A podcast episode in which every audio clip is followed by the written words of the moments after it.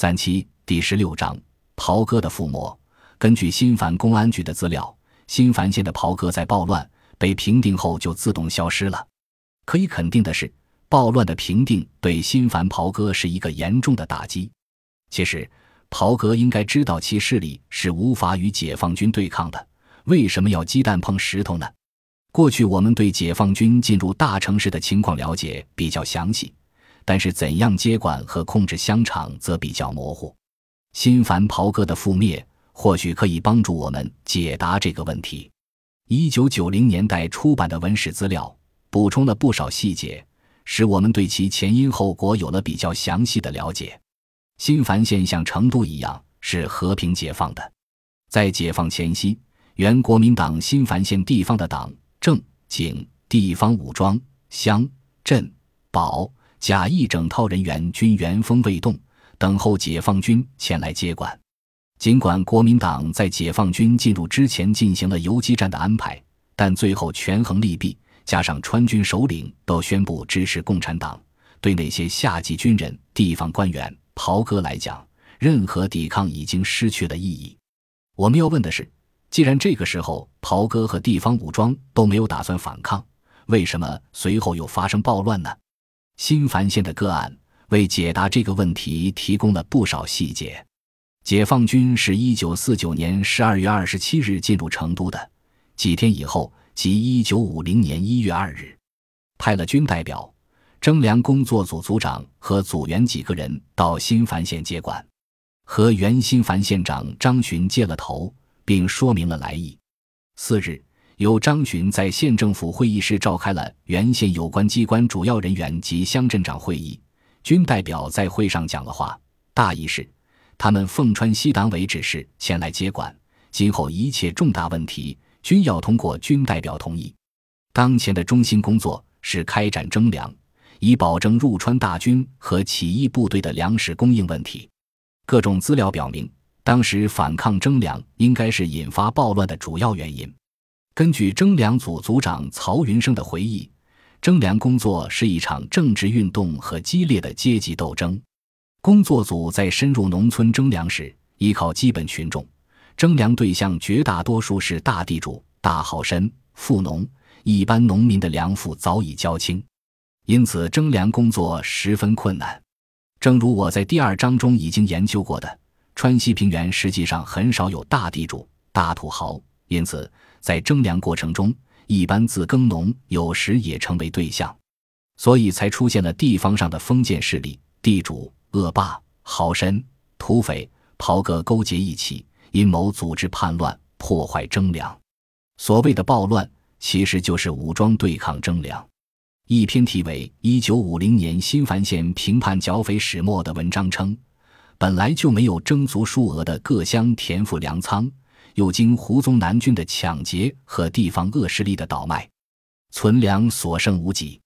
新繁、成都等城市粮食奇缺，奸商又趁机哄抬粮价，囤积居奇，制造混乱。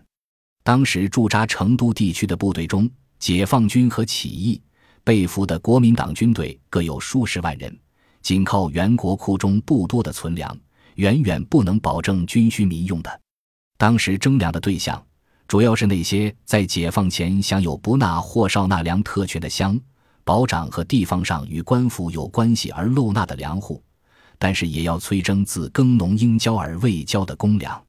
可以这么认为，如果不是因为征粮，暴乱应该不会发生。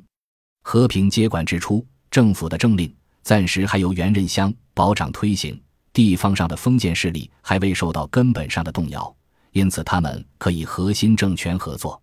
但是征粮对他们的直接利益产生了威胁，所以他们对征粮工作阳奉阴违，采取软拖硬抗、敷衍塞责的手段，甚至暗地里与邪恶势力勾结，制造谣言，煽动群众抗交公粮。这篇文章还透露了一些细节，称是土匪组织了抗粮，如工作组在召开调征公粮群众大会时，一个叫王二哥的土匪头子就公开煽动群众抗交公粮。并宣布散会，群众一哄而散。显然，这个王二哥对征粮的态度在农民中有一定代表性，所以得到了响应。这里所称的王二哥这个土匪头子，应该不是我们一般意义上所说的打家劫舍的歹徒，很可能就是袍哥首领。后来在官方文献中，把参加和组织暴乱的人统称为土匪，把镇压抗粮的运动称为剿匪。王二哥也因为参与土匪叛乱，杀害我工作组员，被人民政府逮捕枪决。我们对崇义桥征粮的细节缺乏了解。但是，根据一项对1949年底和1950年初四川江津的所谓“大户家征”的研究，江津县人民政府当时按照当年征粮配额增加六成普征，主要针对所谓的地主和富农大户，而实际加征率是将近百分之八十，因此造成有些地主拿不出粮食，用地来抵公粮了。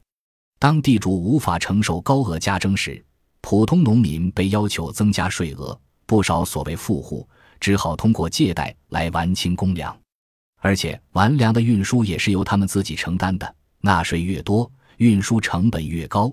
有的家庭连六十岁老头、十二岁小女、太太、小姐都参加了运输。那些没有存粮且无处借贷的大户，情况更为糟糕。征粮人员到这些人家做催，交不上粮就不走，甚至开大会批评或送政府暂时扣押。乃至处罚打骂，成为实际上的暴力征粮。他们面临着经济与肉体的双重打击。江津县的故事实际上反映了当时四川的普遍情况。正如我们前面已经讨论过的，川西平原的所谓大户非常之少，因此这些家征负担不得不转嫁到普通农民身上。在他们无法生存下去，不得不铤而走险之时，作为地方势力的代言人。袍哥再次充当了地方利益的保护者，开始以组织的力量与新政权对抗，地方政府所称的土匪暴乱也因此引发。崇义桥也可能是武装暴乱的发源地之一。一九五零年一月，已至二十四人的征粮工作队到新繁县征集粮草。二十八日，在步行至崇义桥时，天色已晚，就地宿营。是夜，土匪抢劫群众。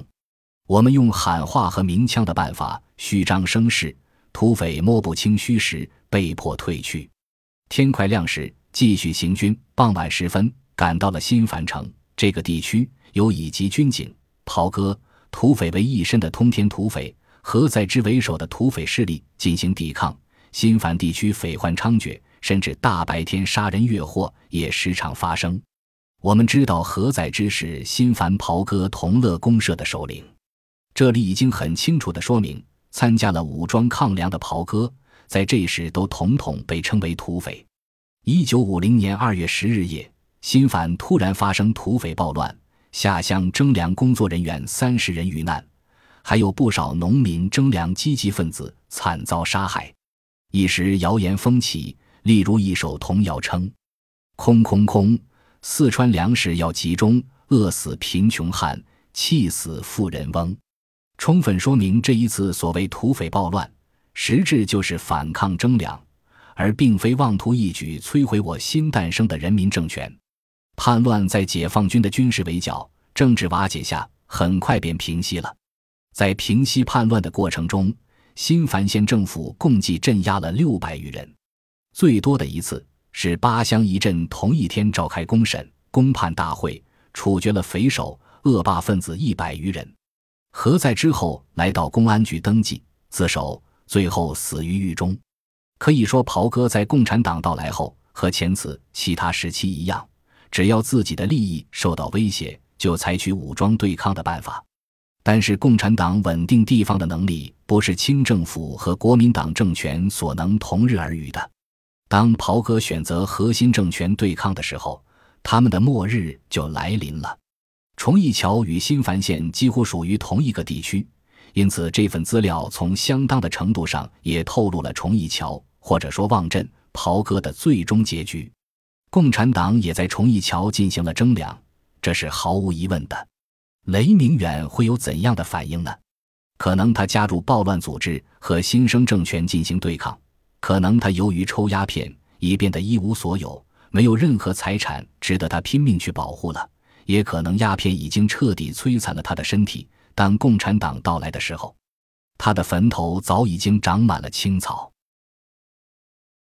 本集播放完毕，感谢您的收听，喜欢请订阅加关注，主页有更多精彩内容。